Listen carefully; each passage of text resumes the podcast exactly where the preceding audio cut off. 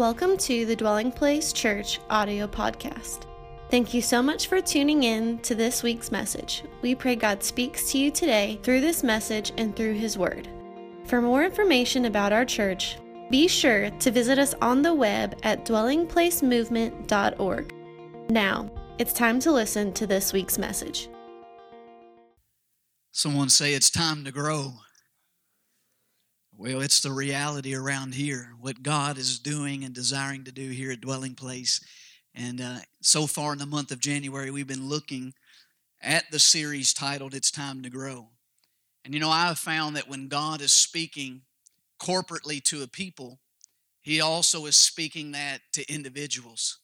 So I believe God is speaking that to you who are here today, those that are listening. I believe that God is speaking that to our marriages. I believe God is speaking that to all of us. And as we continue forward in this series, It's Time to Grow, I want us to look at our main passage today up front in Second Chronicles chapter 26, beginning in verse 3. Second Chronicles 26 and verse 3. As you're doing that, if you don't have a sermon card, you can put your hand in the air and someone will serve you and get this to you. Most importantly, this is for you to go back over what is being communicated today throughout the week. See, we still believe that God speaks to his people. And because of that, we believe that what God speaks, we should prioritize it. Amen. Anybody still believe that? Come on, am I in a church that's alive this morning? Amen.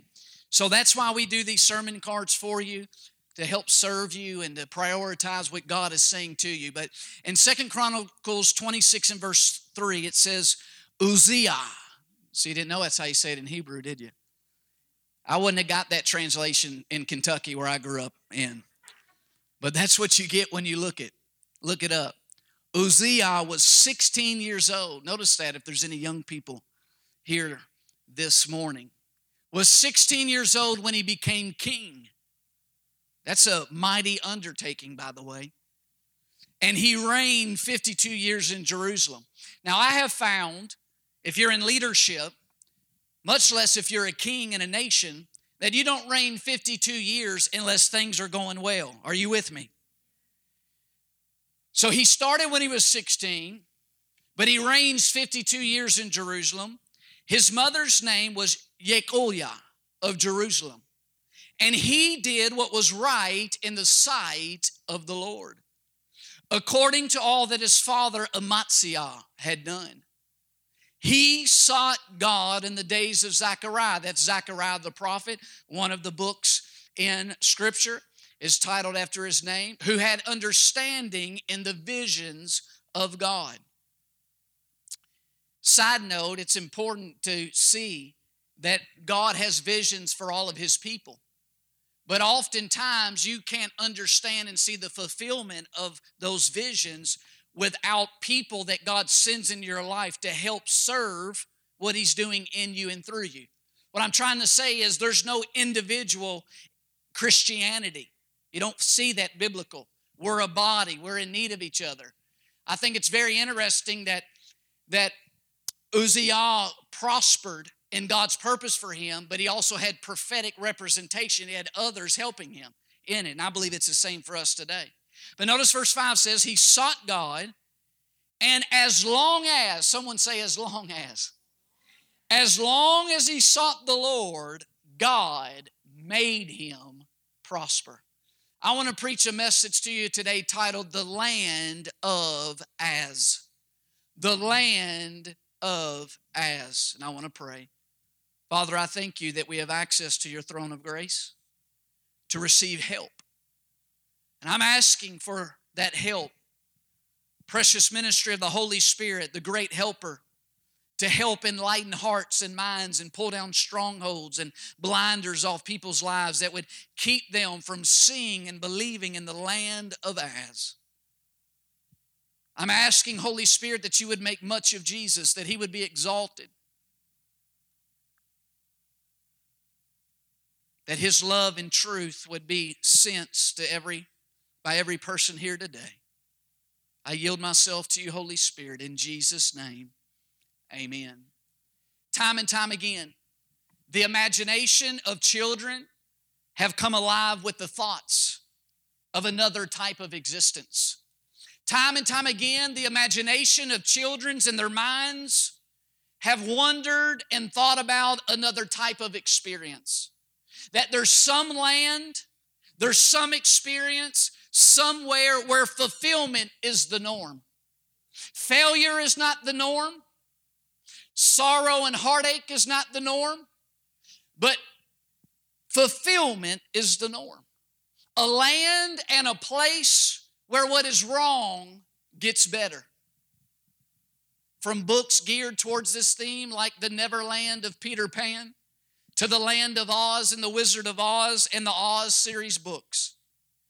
I personally believe that scripturally we find that the reason for this visionary sense and imaginative desire of children is rooted in what Jesus says in Mark 10 and 14. Now, the context of Mark 10 and 14 is that children are being brought to Jesus. His disciples, not truly understood yet the fullness of the kingdom of God, was resisting the children being brought to Jesus thinking Jesus had so much going on, Jesus was so busy that he didn't have time for the kingdom. But Jesus makes this astounding statement and declaration in Mark 10 and 14. He says, Let the little children come to me, and do not forbid them, for of such is the kingdom of God. Jesus says, the kingdom of God belongs to every little child, every child that is born, every child in the womb of every nation, that the kingdom of God belongs to them.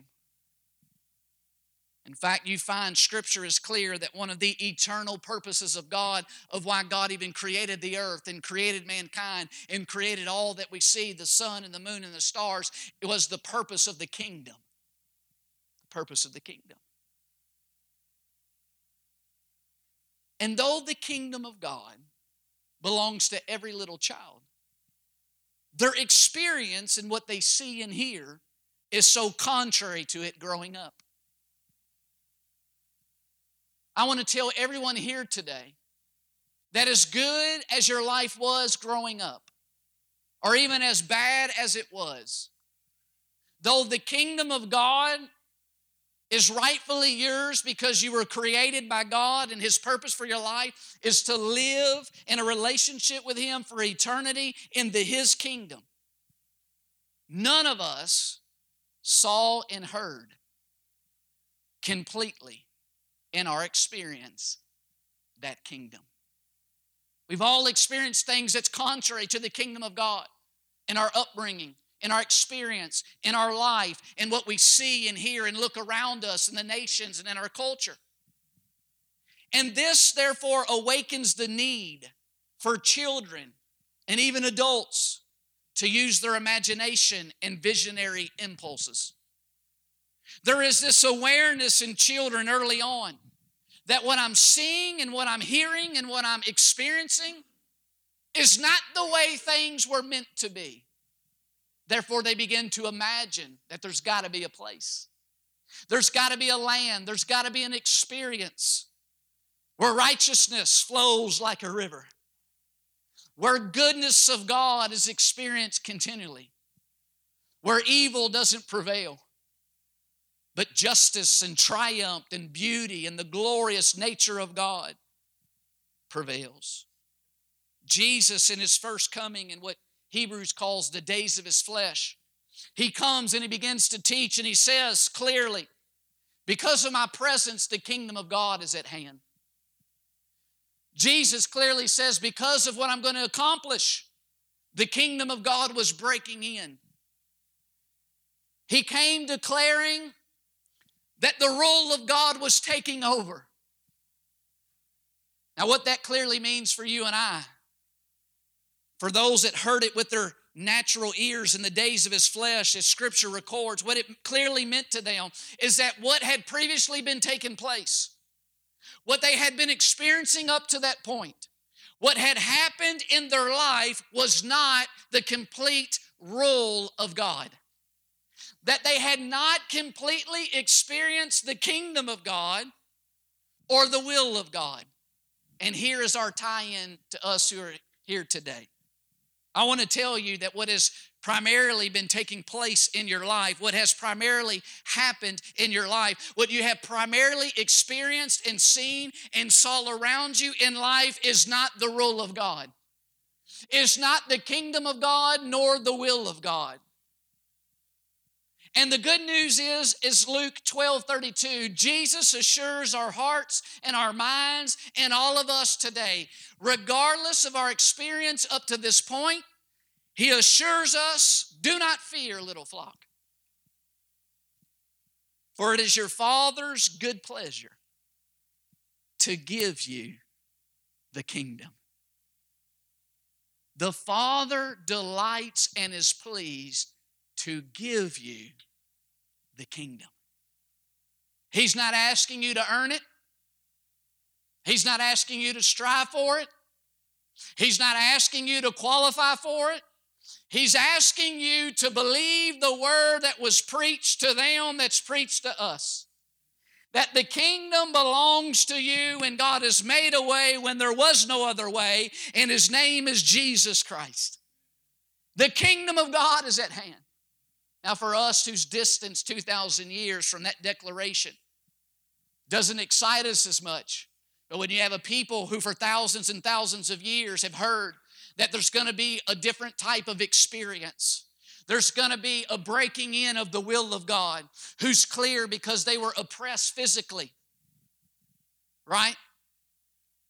They're oppressed physically, things ain't going well in their natural life. They long for God's will to break in to where they're oppressed, where they're depressed, where they're hindered, where they're hurting, where they can't prosper, where things can't seem to go right. They long for the kingdom to break in. And today, the kingdom's at hand. Whether child or adult, we still long for a land. We still long for an experience different than what has been so far. You say, well, Pastor Chad, we live in a, an area and there's so many middle to upper class people.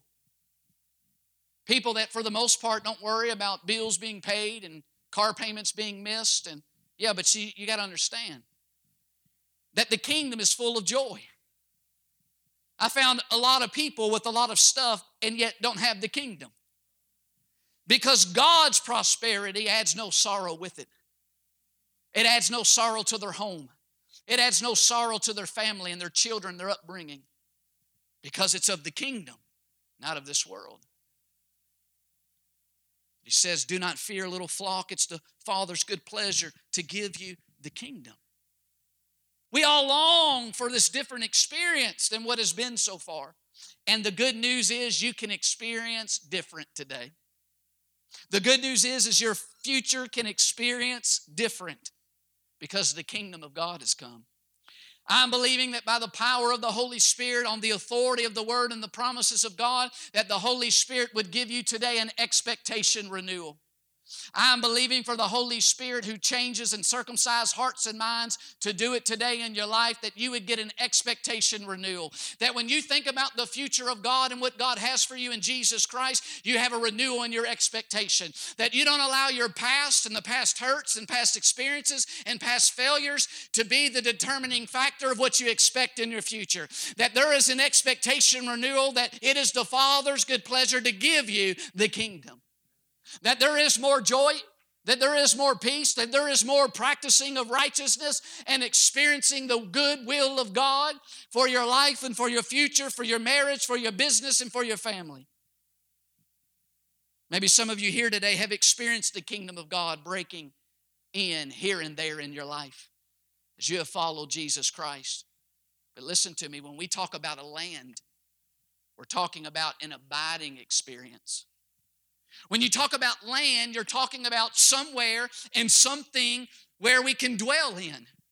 We're talking about a continual experience and continually seeing the kingdom of God in our sphere and in our midst and in our life and in our home and in our heart. And this is exactly what God wants to communicate to us here today the land of As a dwelling and an abiding experience of the kingdom of God. It is the land of Az, as we're calling it today. Jesus made it clear when he came. He said, I come to give life, but he didn't end there. You're a follower of Jesus Christ. He who has the Son has the life, the Apostle John says. But I have found by the hundreds and by the thousands and people I haven't met by the tens of thousands who have the life of Jesus but don't have the rest of the verse, where Jesus said, I come to give life, but life more abundantly. I've come not just to get life on the inside of you, but that you have in a continual abiding of the land of As. Kingdom experience continually. And I have found that this abundant life that Jesus purchased and came to give us, came to give and acquire for us, is dependent on three things as long as, as much as, as far as. Will you say that with me? As long as, as much as, and as far as. Let me talk to you up front first about as long as. Notice in our text in Second Chronicles 26 and 3, Uzziah was 16 years old. He becomes king. He reigns 52 years. And notice what it said that as long as he sought the Lord, God made him prosper. That means he was successful in the plan and the purpose that God had for him. That means he was successful using the talents and the skills and the opportunity that God had for him. God made him prosper. But notice, it was as long as he sought the Lord. Notice, as long as he sought the Lord, God made him prosper.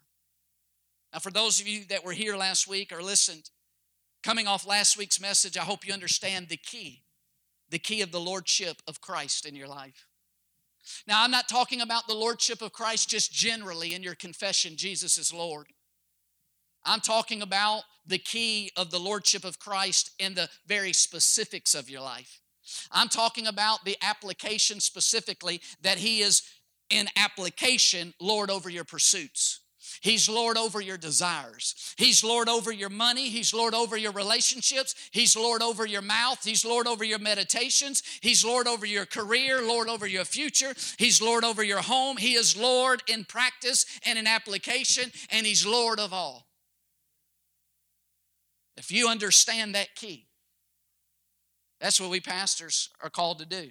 We preach that key in a thousand different ways until by the Spirit of God you accept the key.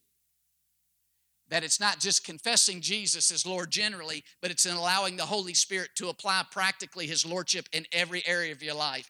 Then, and only then, you're ready for this, what the Lord's saying. As long as He is Lord over all, God will make you prosper. You say, Pastor Chad, prosper in what?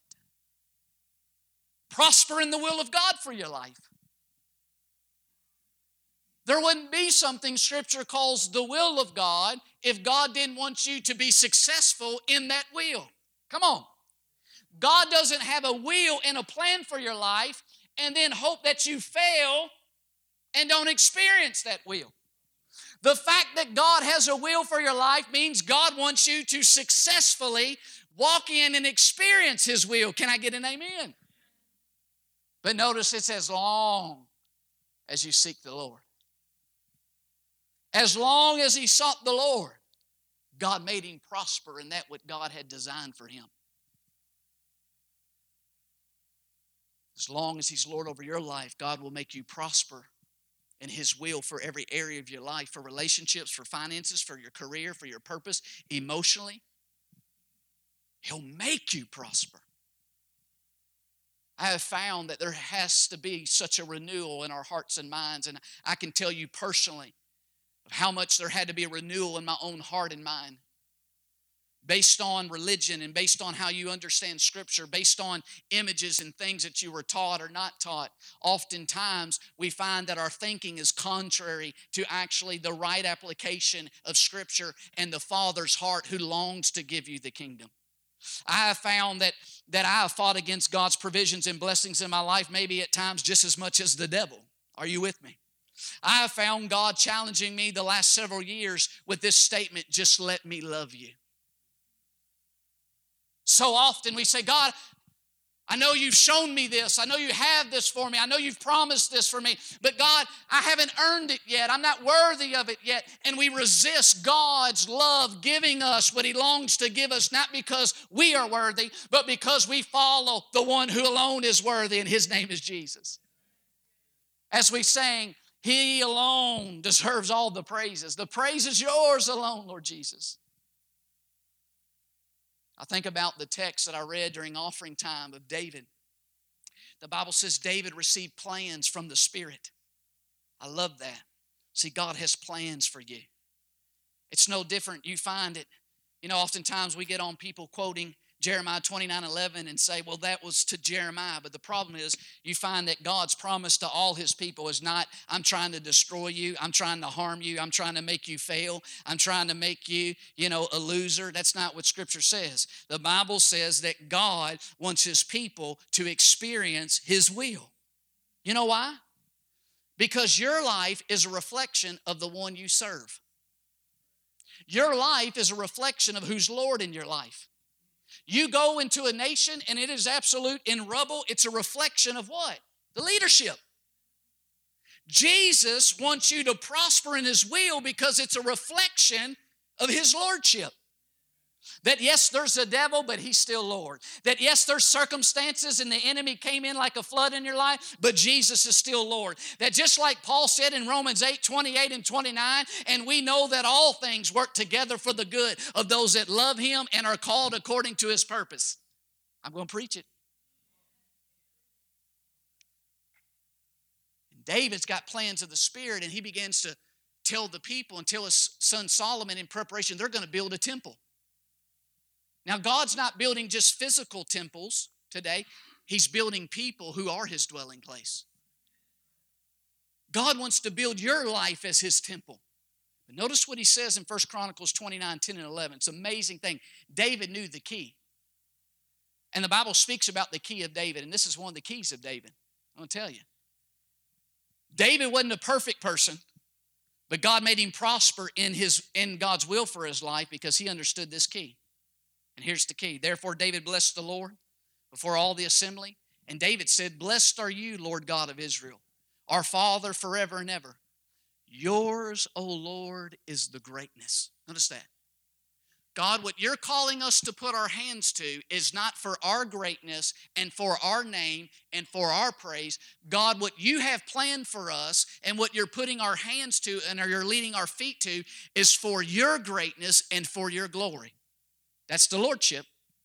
Watch this the power and the glory, the victory and the majesty for all that is in heaven and in earth is yours. Yours is the kingdom of the Lord. Here it is. And you are exalted as head over all. David understood. David understood that as long as they kept the Lord as head and leader over it all, that all of the plans of the Spirit that God had for them, they would see accomplished. I want to tell you today that as long as you keep Jesus Christ practically as head over all, you will walk in the fulfillment of the promises of God that are yes and amen for your life. David said, You're exalted as head over all. As long as you exalt the Lord Jesus as head over all the areas of your life, then what God has designed in your life to be built will prosper. See if God planned it because He wants it to come to pass. I have found that so often it's not God resisting what He's planned for me, it's that God can't give me what He's planned for me because I'm not in the right posture. It's as long as Uzziah sought the Lord, then God made what he was called to prosper and succeed. Notice the condition relationship, fellowship. This is what Jesus said, right? You say, oh, that's Old Testament. Well, how about Jesus for you? Luke 12 and 30. Jesus said, For all these things the nations of the world seek after. And your Father knows that you need these things. Verse 31 but seek the kingdom of God, and all these things shall be added to you. Do not fear, little flock, for it is your Father's good pleasure to give you the kingdom. Pastor Chad, you don't understand what I'm going through, and I don't know what to do. What should I do? Seek first the kingdom. That's what in Matthew's account, the gospel writer Matthew, he records Jesus saying in this context, Seek first the kingdom of God and his righteousness. You know who his righteousness is? Jesus. That's why Hebrews 12 said, I know you're in a race. I know there's a lot happening. There's a lot of potential distractions. There's a lot of things that's rode across your path. But if you'll keep your eyes on Jesus, He is the author and the perfecter and the finisher of the faith that He gave you. Seek first the kingdom and His righteousness. Paul said in 1 Corinthians 1 29 and 30, God made Jesus your righteousness. As long as you seek first the kingdom and seek first Jesus, God will make you prosper in what He's planned for your life. Notice the verses we looked at previously, it's connected to that. The Father's good pleasure to give you the land, to have you experience the land of to have you experience the kingdom of God continually in your life and the rule of God in your life and in your circumstances and in your sphere of influence. It's connected to seeking first the kingdom of God and Jesus.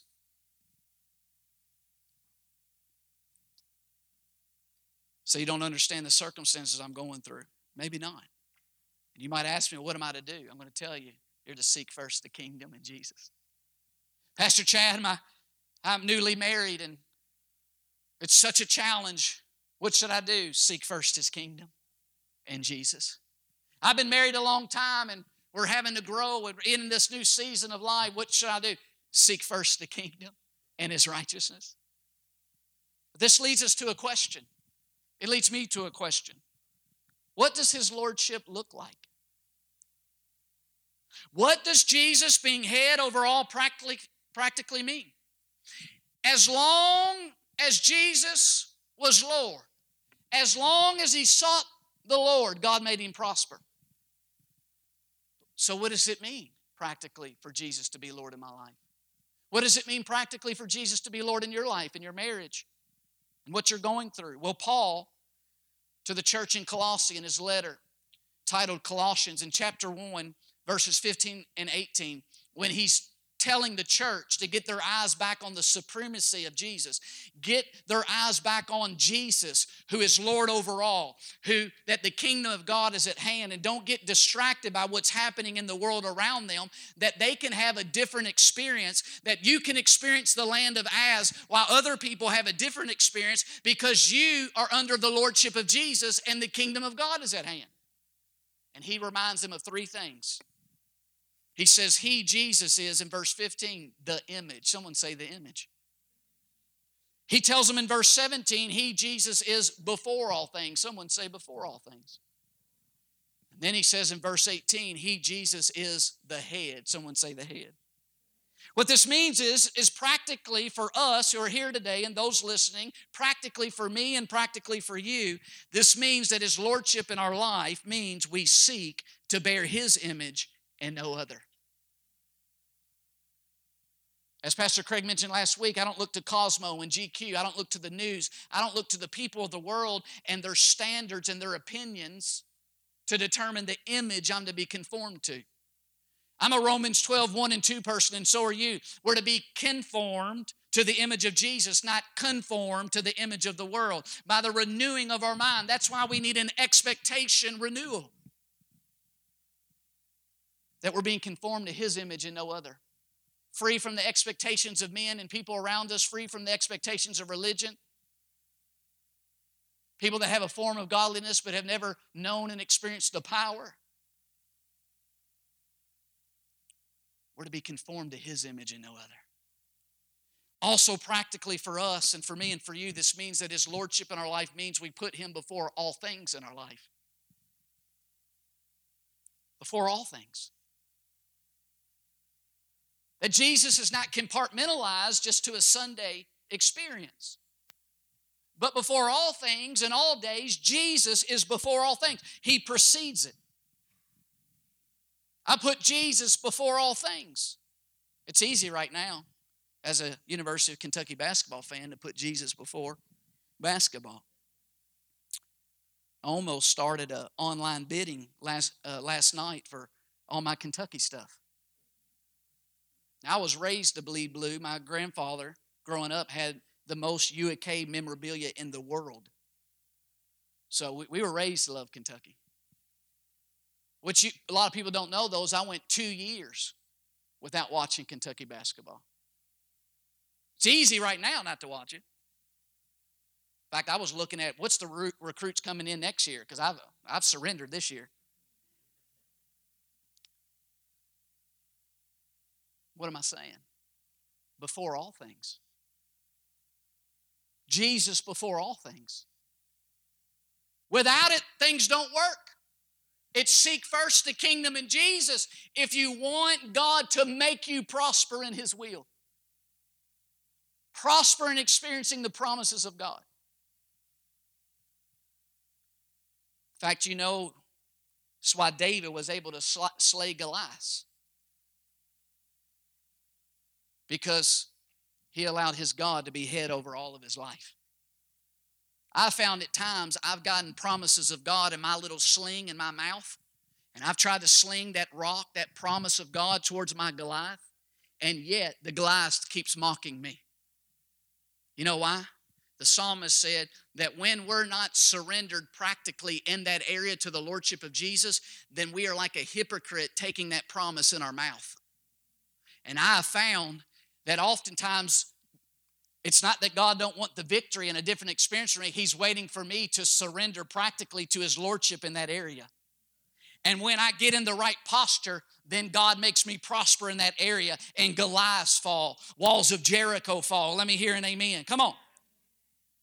Practically, Jesus is Lord. This means practically for us, for me, for you. This means that the lordship in our life, his lordship in our life, means we are to ask first for His will and wants at all times in our life. God, I got job options. Well, we ask first, what job do you want for me? Ladies, you got four men hot on the trail. It means you ask first if any of them right. Ladies, by the way, bring your men here. Don't leave here and go wherever they're at.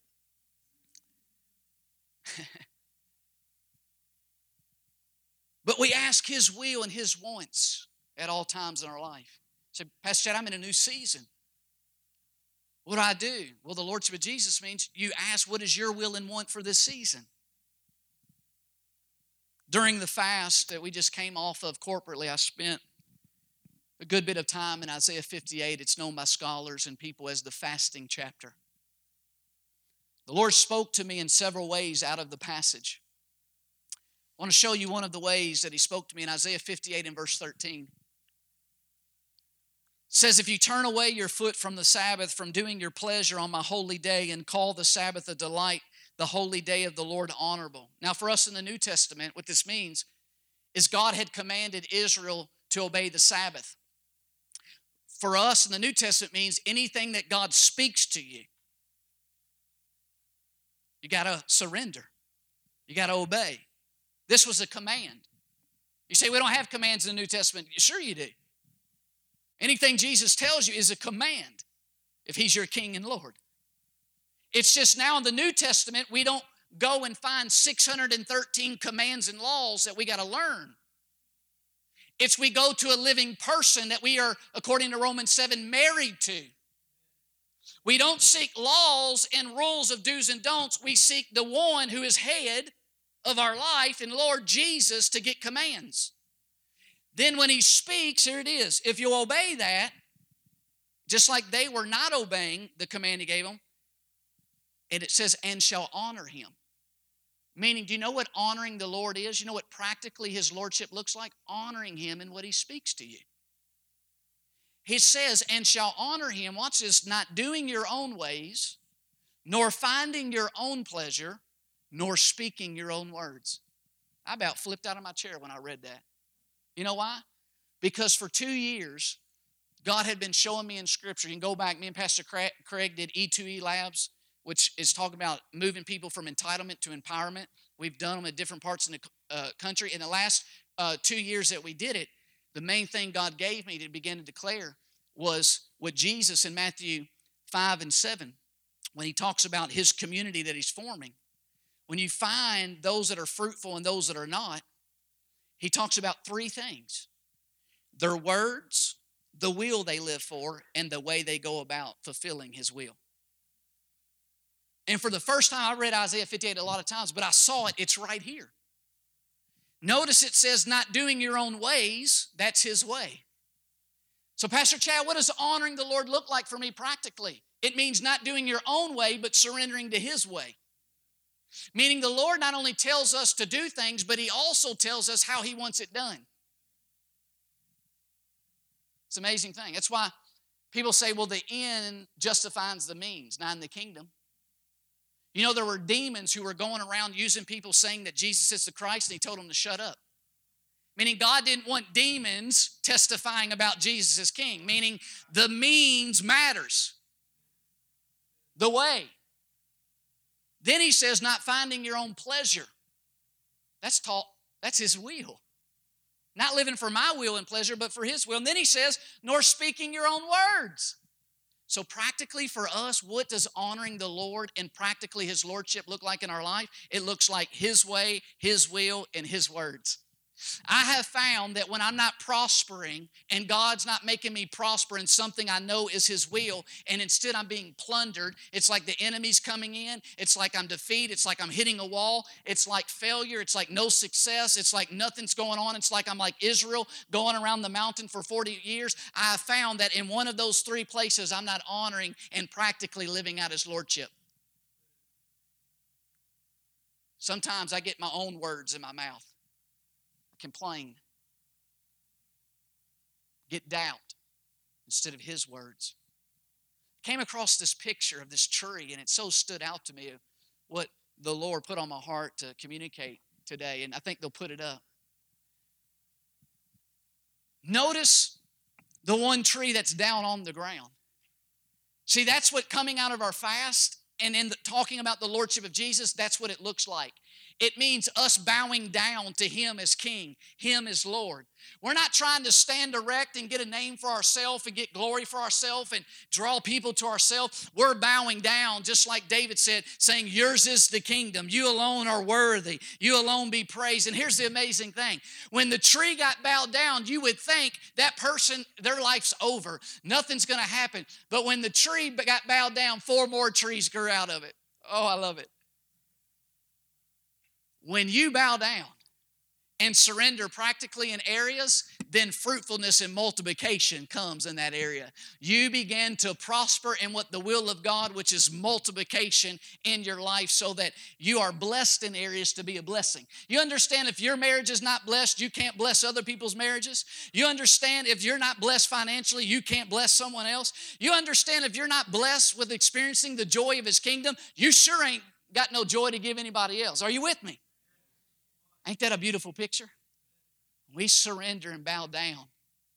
God brings growth, He brings multiplication, He brings fruitfulness. I couldn't help but think, dwelling place as we stay in a posture acknowledging that Jesus be head over all, that it's Him who's building this church. This church isn't something you go read in leadership books. This is not about techniques and, and all of that. And I love all churches and all past, pastors and all that, and I pray for them. But listen, this is something we're saying, God, you got to build us. God, you have to knit us together supernaturally to make a dwelling place of your spirit so that you get more praise and more honor, that your kingdom manifests. Not just people come in and go back to the same life, but I'm talking about people come in broken and the power of God heals hurts. I'm talking about people think that their past failures and things that made them fall, that God uses that and resurrects a testimony out of it. I'm talking about the power of God quickening people and giving them dreams and visions to be a blessing to people around them. I'm talking about the supernatural work and testimony that Jesus Christ is King. Can I hear an amen? I thought of another illustration a football one. UCF football. Now, for uh, any Georgia fans in the house, since we can't, I'm being we, I'm being nice, I'm identifying with the suffering of our people.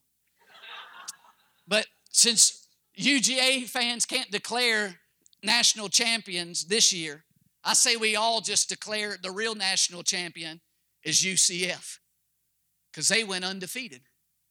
Alabama didn't go undefeated. But UCF went undefeated. But you know what stands out to me? Two years. Someone say two years. Two years ago, they were 0 and 12. If you don't know sports, what that means is they stunk. Things weren't going good. Two years later, undefeated. Is that not like some of our lives and some of our past and some of our past seasons? Is that not like some of our experience before when we were in a test and in a trial or being tempted? We went 0 and 12. But how two years later can they go 0 and 12 to 13 and 0? I'll tell you how they got a new coach.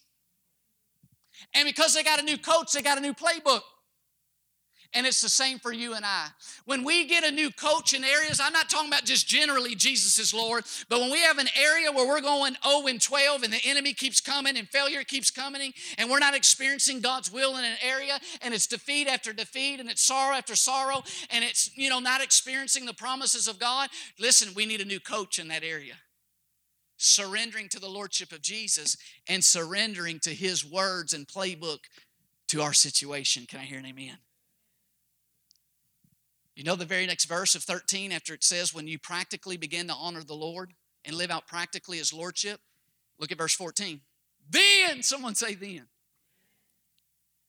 Then you shall delight yourself in the Lord. What else? And I will cause you. That sounds like what he did to Uzziah, how he made him prosper. Notice he made him prosper. Listen, I've had God do me good even when I was resisting him doing me good. I've had God love on me and bless me and work in areas of my life, and the whole time I'm saying, I'm not worthy, God. I didn't earn it. He said, Oh, but I delight to give you my kingdom. You read 1 Corinthians 15, it says that God will give you the victory through Jesus Christ. I've had seasons in my life where I was trying to earn the victory, earn my deliverance, earn being godly, and the whole time the Father's waiting for me to bow down and surrender to the Lordship of Jesus Jesus so he could give me the victory. Can I hear an amen? God of all grace, worthy of all glory. He says, I'll cause you to ride on the high hills of the earth. The high hills of the earth.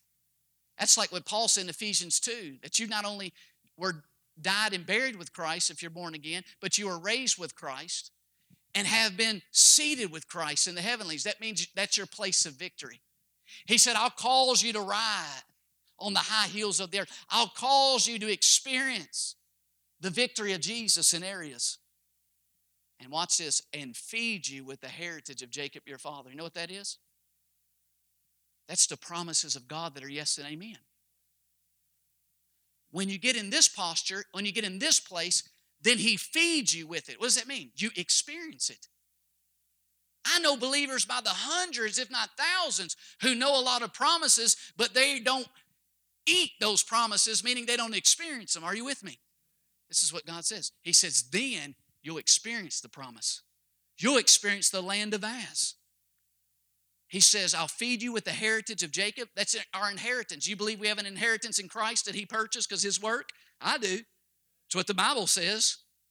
The mouth of the Lord has spoken. When I think about this, I think about Joshua. Think about Joshua, how he's taking on a new role and a new task. It's a new season in his life, and he was following Moses' leadership, and Moses dies, and God says, Now, Joshua, you're the one to continue to lead. It's a major undertaking, but notice what God tells Joshua. And God would say the same to you today. No matter what season you're in, no matter what task you're undertaking, newly married, being married for a long time, more kids, new kids on the way, says this this book of the law shall not depart from your mouth. You know what that's called? His words. Same thing he said in Isaiah 58. But you shall meditate in it day and night. You know what that's called? His way. So it's one thing to get his word to your situation, it's another thing to get his words in your mouth. But then the way is also you got to keep meditating. That's what Paul told Timothy. He said, Warfare's coming, but you got to wage warfare with the prophecies, what God's declared on your life. You meditate on it. Then he says this that you may observe to do according to all that's written in it. Now, I believe you're truly born again and a child of God. Every one of you through the new birth want to do God's will, but I found a lot of people, though they want to do God's will, they don't do God's will.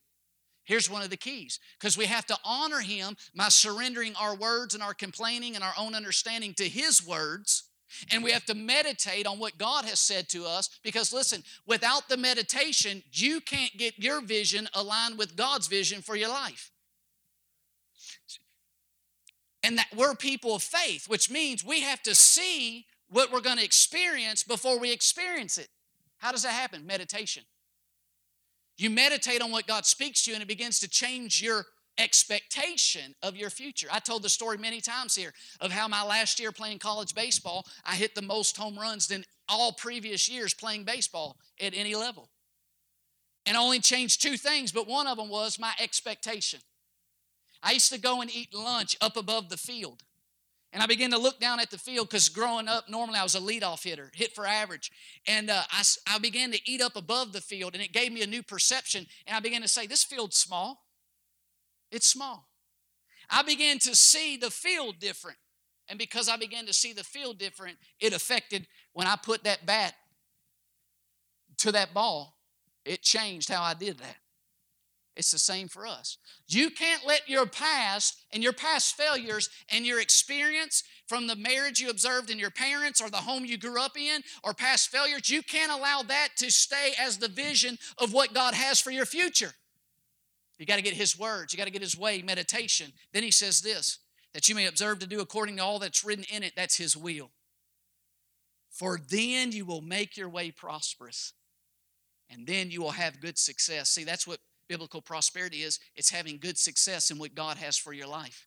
That's why it's called the will of God. He wants you to have success in it. He don't want you to fail in what is his desire for you. That would make no sense. But notice it all flows out of honoring the Lord in our relationship and fellowship with him and what he's speaking to us. What he's speaking to us. What's God saying to you today? Today, if you hear his voice, do not harden your hearts as they did in the day of rebellion. The Question is, are you seeking Him first? Are you honoring Him? Because you will prosper as long as He's first and head over your life. Amen? Next, you will prosper as much as.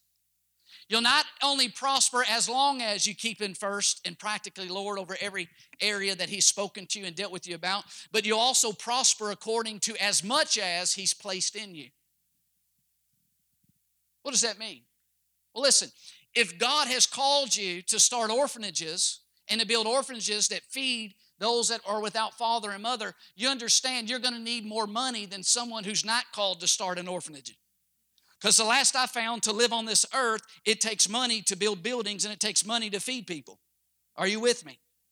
So, what the scripture says is you'll prosper as long as you seek Him, and you'll also prosper as much as you need to prosper according to what He's called you. Some people are called to have more children than others. They call themselves to it. you understand? Yeah. If not, may the Lord give you understanding. They need more provision than someone without children. This is what Paul said.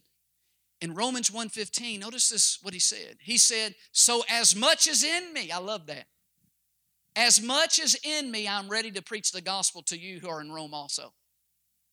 Paul understood he could only preach and demonstrate the lordship and the victory of Jesus and that the kingdom of God's at hand depended upon as much as in him.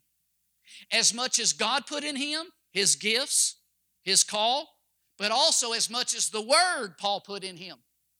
I want to tell some of you, God wants to make you more successful in areas, but you got to get more of his word in you and not just your own words or what the world says about you or culture or where you grew up says about your future. You got to get God's word in you. But also, do you know why he desired to preach the gospel in Rome? Because he hadn't been to Rome yet. And he tells us why in verse 13, Romans 1:13. Now I do not want you to be unaware, brethren, that I often planned to come to you, but was hindered until now. See, Pastor Chad, there it is, the devil and circumstance. No, no, listen. You know what hindered him? It was not the enemy. It's that God was prospering him so much in where he was at. He was so fruitful in the will of God, he didn't have time to make it to Rome because he was being so fruitful where he was at. But he said, I long to be with you that I might have some fruit among you also, just as among the other Gentiles.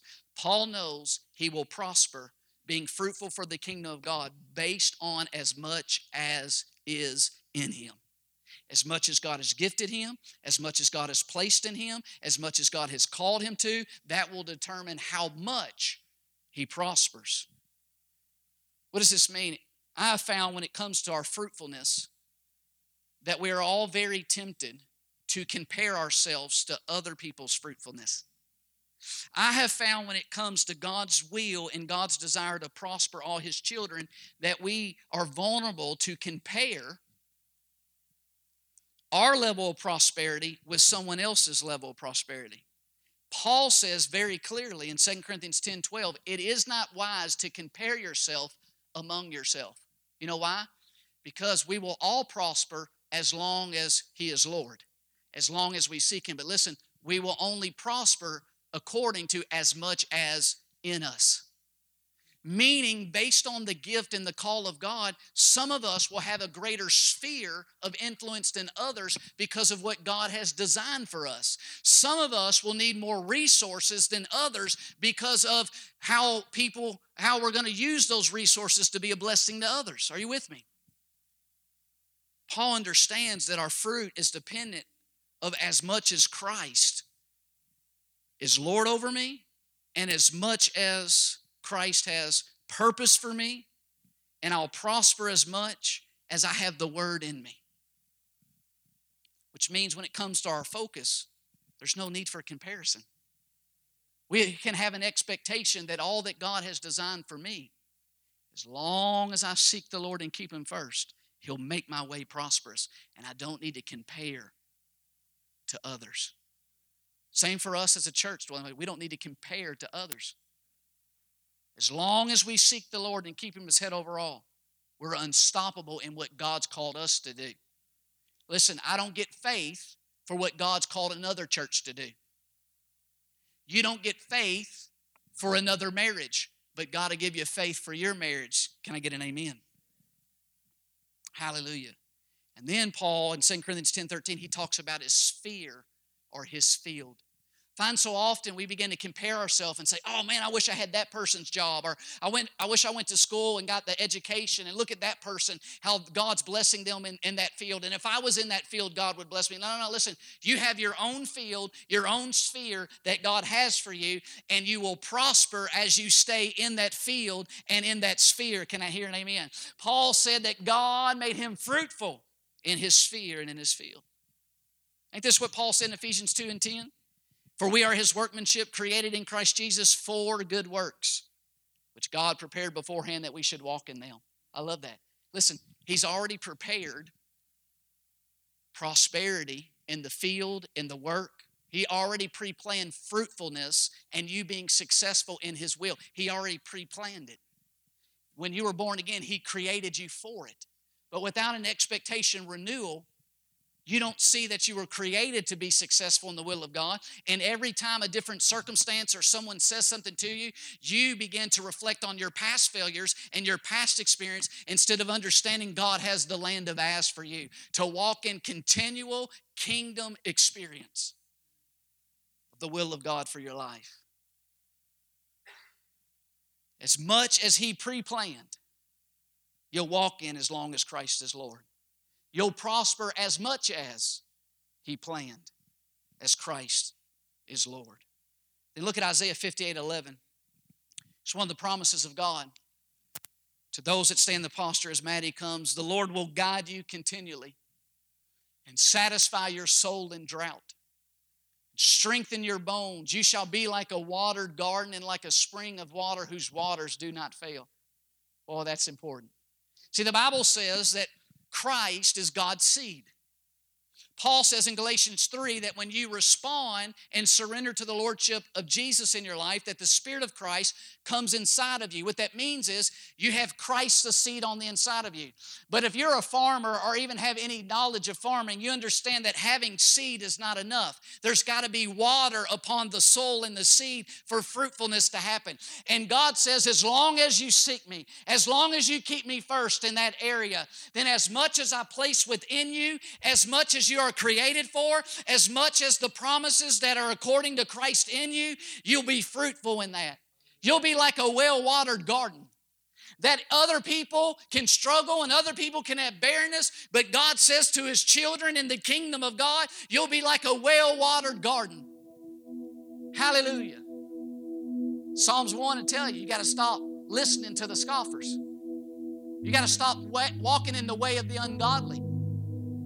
They're sent to talk you out of God making you successful in the plan of God. See, Jesus made it clear, very clear in John 15. How does your heavenly Father get glorified in your life? It ain't by you failing in His will. It ain't by you being depressed and walking around hurt and walking around unsuccessful. Your Father's glorified when you bear much fruit. God promises you'll bear fruit as long as you seek the Lord. Seek Him first. You'll bear fruit according to as much as in you. As much as you allow the Word to abide in you and you abide in Him, you'll bear much fruit in the sphere. Be successful in what God has called your hands to be put to. You'll be like a watered garden in a spring of water whose waters do not fail. Isaiah 61 11 prophet goes on and says, For as the earth brings forth its bud, as the garden causes the things that are sown in it to spring forth, so the Lord God will cause righteousness and praise to spring forth before all the nations. Without a shadow of a doubt, I know the Lord said, A dwelling place. As long as you'll seek me and keep me as head and Lord over this church, and I'm the one that's building it, I'll make this place a fertile ground that whatever person is sown here, whatever dream and calling is sown here, they'll be equipped for it, and I will cause the things that are sown in it to spring forth. I'll cause people to begin to practice righteousness. I'll cause Christ to be manifested in many ways to many people. I'll cause ministries and places and acts of compassion and things to come out of this place that the Lord would be glorified. It'll be the land of As. It'll be a consistent good soul. It'll be a place that's like a well watered garden and it'll be fruitful with all that I have declared for it. The psalmist said in Psalms 85 and 12, Yes, the Lord will give what is good. I love it. God longs to give you what is good, and our land will yield its increase. That's the land of As. It's when your heart, it's when your life, it's when your sphere and what God has called you to, it becomes fruitful according to his plan. The Lord will give you good. It's amazing. The Bible talks about that God is so generous. He's so benevolent. He's such a, a giving and a compassionate God that He even gives good things to unbelievers. And yet I find so many of us believers believe that God don't want to give us, His children, anything good. He makes His rain come on the just and the unjust. But I want to tell you, as a child of God, you have a benefit that someone that's without a covenant with God don't have. You have a benefit to be in a kingdom of grace where God's got power and glory for every need that we have, that we can go upon the high heels, that we can experience the promises that are yes and amen, that God can cause us to prosper and be successful of what He's called our hands to be put to. So much, He says in Isaiah 62 8 the Lord has sworn by his right hand and by the arm of his strength, surely I will no longer give your grain as food for your enemies. Well, see, this is where God challenged me. See, I grew up in the church, but I've had a lot of my grain. I've had a lot of what I've sought to do. I've had a lot of what I sought to accomplish or sought to move forward in. I've had a lot of it where the enemy came in and spoiled it. When we launched this church, we had raised finances and we had $30,000 of equipment. We were mobile at the time and we bought a, a 20 foot trailer for the church that used to be in this facility. And I had it parked right back out here. On April 1st in 2012, I got a call while I was in the secret place before the gathering, and the person picking up the trailer said, Pastor, the trailer's not here. I instantly went in my mind to what day it is. It's April 1st. I said, Oh man, that's cool. That's good. That's a good joke. Pick up the trailer and get it there. Said, No, Pastor, I'm not lying. See, I've had things as I'm doing the will of God go wrong. But I have found that they're just tests to see if you'll keep Him as head over all. I found that they're just tests to see if you'll still say, Lord, it's for your praise and your glory. It's not for me. If things go wrong, it's not really about me. I'm doing this because you called me to do it. I'm doing this because for your glory and your praise. And I found that after the test is passed, that there's a place called the land of As that where the enemy used to be able to come in and steal and come in and kill and come in and get a place. The Lord says, No more. No more will I allow that to happen. It's the land of As. Just like with Solomon, it said that I made all the enemies be subdued and I gave Solomon rest. I want to tell some people I know the enemies came and I know God's allowed the enemy to come, but I want to tell you it's just a test. Will you stay bowed down when trials and tribulations come? Will you still declare that Jesus is Lord? He's head over all. It's not my life, it's His life now. I'm telling you, if you do, you're about to have an expectation renewal that where the enemy came in and seemed to succeed in the past, and you might be a tree that looks like you fail and bow down, but fruitfulness is going to happen. Oh, God's plan's going to prosper. Oh, God's going to work in your heart, in your life, in your marriage, in your career, and you're going to have good success in the way of God as you honor Him with His words, His will, in His way. Can I hear an amen? That's why Proverbs 16 7 says, When a man's ways please the Lord, he makes even his enemies to be at peace with him. Woo! The land of As. Resting the victory of Jesus. You say, Pastor Chad, there's one more point. There is. It says, long as, as much as, and then as far as. It's a word for us here, dwelling place. It's a word for dwelling place movement on this fast. It said, Lord, as one of the overseers of the movement as a whole and as an elder and overseer in this local church in the movement at Woodstock, Lord, what are you saying to us? He said, as far as. What? As long as you'll keep me, Lord, and seek me first. And as far as you go through the way that I've told you to go. Look at this Isaiah 62 9. But those who have gathered it shall eat it. We're gathering today.